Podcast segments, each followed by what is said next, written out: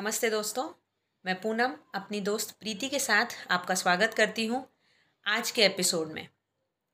गपशप जंक्शन का आज तक का सफ़र बहुत सारे अलग अलग पड़ाव से गुजरा है।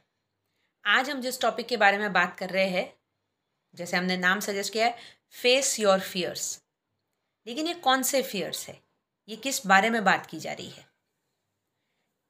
कई बार ऐसा होता है कि कोई कमी हमें लगता है कि हम में ये कमी है। किसी बात में हम कम पढ़ रहे हैं। कोई स्किल सेट हमारे पास कम है। और जो थोड़े बहुत कॉन्फिडेंट लोग होते हैं, जो थोड़े बहुत रियल लोग होते हैं या जो भी ऐसे होते हैं कि मानता है हम, मान लेते हैं वो कि हाँ मुझमें ये कमी है। तो उनके लिए तो सफ़र आसान हो जाता है। लेकिन कई बार हम ऐसे किसी सिचुएशन में फंस जाते हैं, जब हम अपनी उस कमी को जानते तो है, लेकिन उसको कबूल नहीं करना चाहते। हम एक्सेप्ट नहीं करना चाहते कि मुझमें ये कमी है, या मुझे ये चीज़ करनी नहीं आती।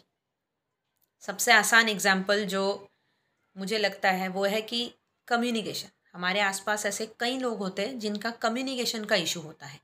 हम खुद भी कई बार ऐसे सिचुएशंस में पढ़ते हैं जहाँ हमें लगता है कि ये बात अब मैं कैसे सीधे सीधे कन्वे करूँ हम्म। और कम्युनिकेशन में कई बार ऐसा होता है कि जिनका बात करने से जिनको डर लगता है सीधी सीधी बात करने से डर लगता है कम्युनिकेशन कभी कभी लैंग्वेज भी उसका बैरियर होता है कि मुझे आ, सही शब्द नहीं मिलते हैं या मुझे अपनों से बड़े अपने से जो बड़े लोग हैं या जो मेरे क्लोज वंस हैं उनसे एकदम सीधे बात करने में थोड़ा डर लगता है मुझे हर्ट करने में डर लगता है।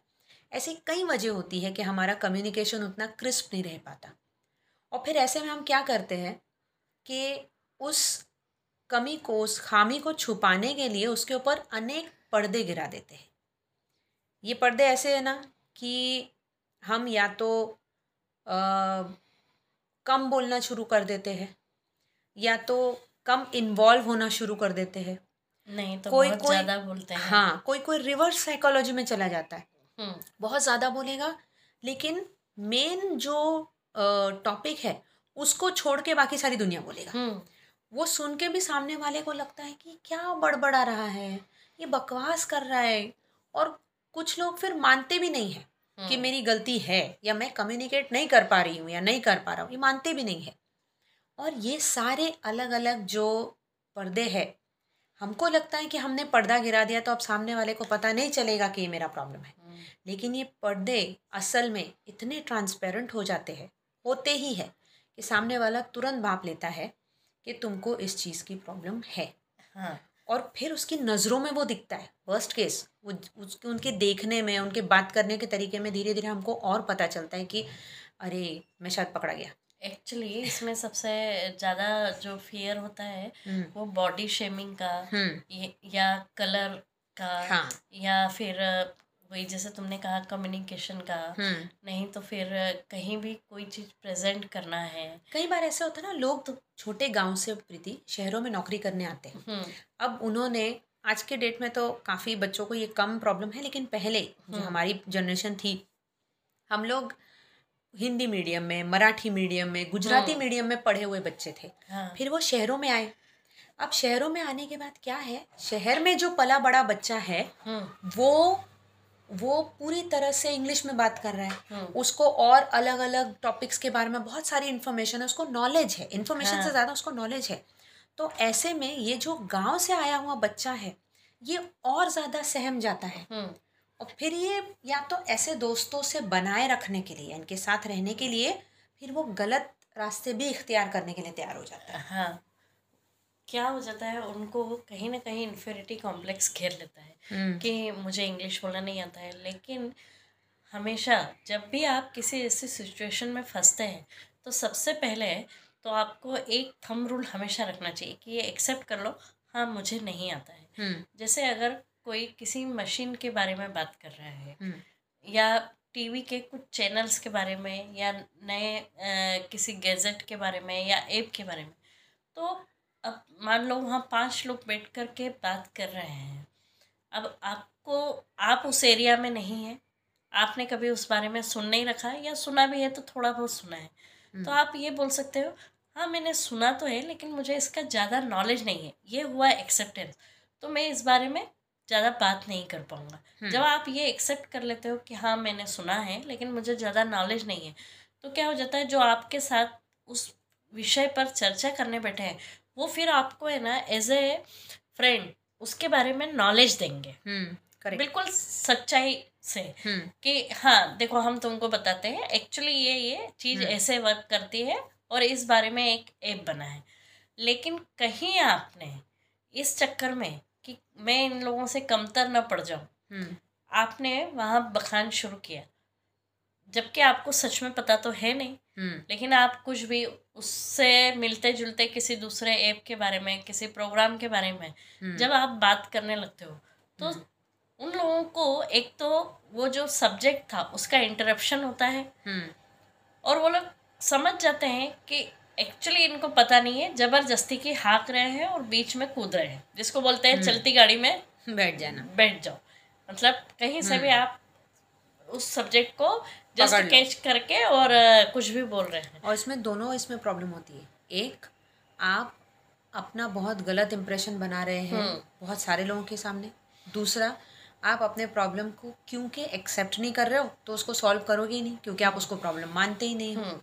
जैसे बहुत से लोगों को मोबाइल का कुछ कुछ फ़ंक्शंस नहीं आते हैं। हम्म, तो बेटर है कि ये बोल दिया जाए कि मुझे बेसिक मोबाइल चलाना आता है लेकिन मुझे ये फ़ंक्शंस नहीं आते। तो प्लीज़ मुझे कोई बताएगा कि इसको कैसे किया जाता है। हम्म, एक ही बार पूछने की बात है ना एक बार आपने चलाना सीख लिया उसकी थोड़ी प्रैक्टिस कर ली अब आपको भी आ गया। अब आप भी उस बारे में बात कर सकते हैं प्रॉपर तरीके से बात कर सकते हैं। लेकिन आपको आता नहीं है और फिर भी आप कुछ भी बोलेंगे तो फिर आप हँसी के पात्र ही बनने वाले हैं। और कहीं ना कहीं आपने क्या किया अपनी उस कमी को ढकने के लिए? एक के बाद दूसरे परत या कुछ भी बोल के अनर्गल बोल के आउट ऑफ़ द सब्जेक्ट जाकर कुछ बातें बनाई और उस बीच में आप फंस गए। और फंस जाएँगे। हाँ। सबसे क्या है? खुद कई बार। हाँ। हम जब छोटे थे देखो हम में से किसी को भी पता नहीं है कि बचपन में कौन सी चीज़ ने क्या इम्पैक्ट हमारे दिमाग में कर दिया। हम्म। हमारी पर्सनैलिटी पे कर दिया। जैसे कोई बच्चा होता है जो बहुत कम बोलता है बहुत कम लिमिटेड बोलता है। और कोई बच्चा होता है जो चिल्ला चिल्ला के मेरी बात सुनो मेरी बात सुनो मेरी बात सुनो। हमेशा वो चाहता है कि आई शुड बी हर्ड उसकी बहुत बड़ी वजह ये भी होती है कि घर में शायद वो सबसे छोटा है तो उसको सीरियसली नहीं लिया जाता उससे कोई बात नहीं करता। हम्म।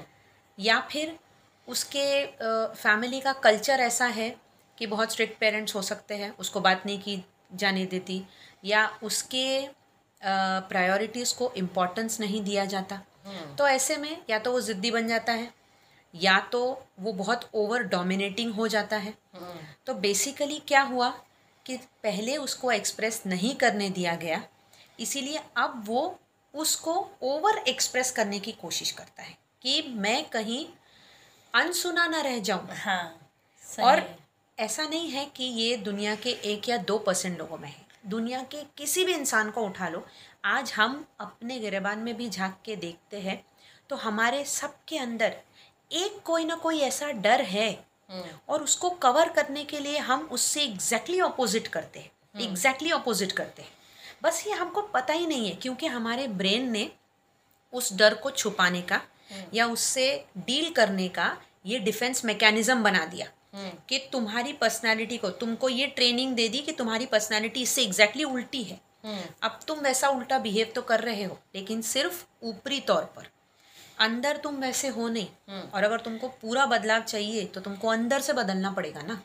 और एक्चुअली इन सब में सबसे बड़ा फियर मेरे ख्याल से नाइन्टी नाइन परसेंट लोगों का होता है कि वैलिडेशन का कि दूसरों से मुझे क्या तारीफ़ मिल रही है या दूसरे मेरे बारे में क्या राय रखते हैं। हम्म। उस वैलिडेशन के का जो फियर रहता है हम्म। कि जिसको हम आम बोलचाल की भाषा में बोलते हैं कि लोग क्या कहेंगे लोग क्या कहेंगे। या ये जानने की कोशिश करते हैं कि क्यों मैं वहाँ से आया फिर अ, क्या बात कर रहे थे मेरे बारे में? उनको कैसा लगा मेरा प्रेजेंटेशन उनको मैं पसंद आया कि नहीं?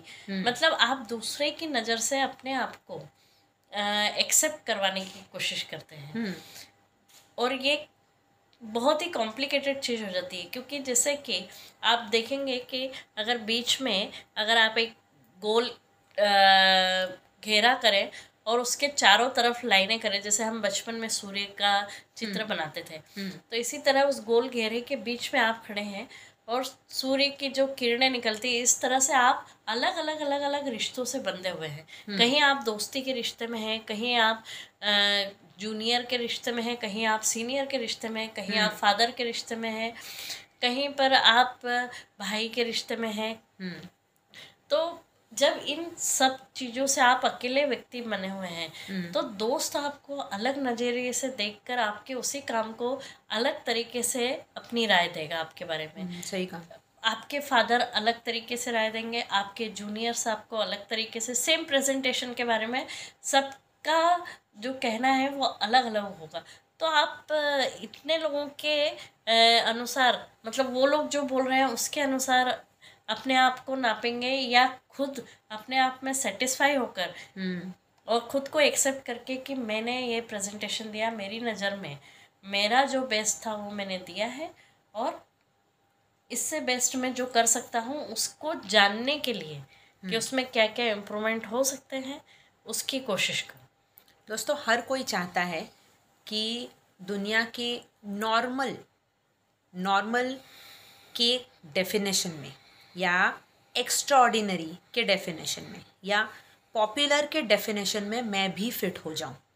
लेकिन उसमें फ़िट होने का तरीका ये डेफिनेटली नहीं है कि हम एक पर्दा ओढ़ लें, या हम एक सुपरफिशियल पर्सनालिटी ओढ़ लें और लोगों में एडजस्ट होने की कोशिश करें। ये तरीका सबसे लास्ट और सबसे गलत तरीका है।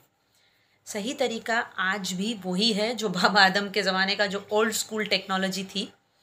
कि अपने जो भी आपका डर है उसको फेस सबसे पहले तो एक्सेप्ट कीजिए फिर उसको फेस कीजिए। जिस दिन आप ये एक्सेप्ट कर लेंगे कि ये तकलीफ़ है उसी दिन आप उसका सल्यूशन ढूंढ पाएँगे। हम्म, जैसे मैं तुमको एक बहुत ही फ़ेमस एक एग्जांपल है शायद बहुत सारे लोगों ने सुना होगा कि ऋतिक रोशन ने एक दो बार अपने इंटरव्यू में कहा कि मैं पहले हकलाता था मूवीज़ में आने के पहले बहुत हकलाया करता था हम्म। बात करने में।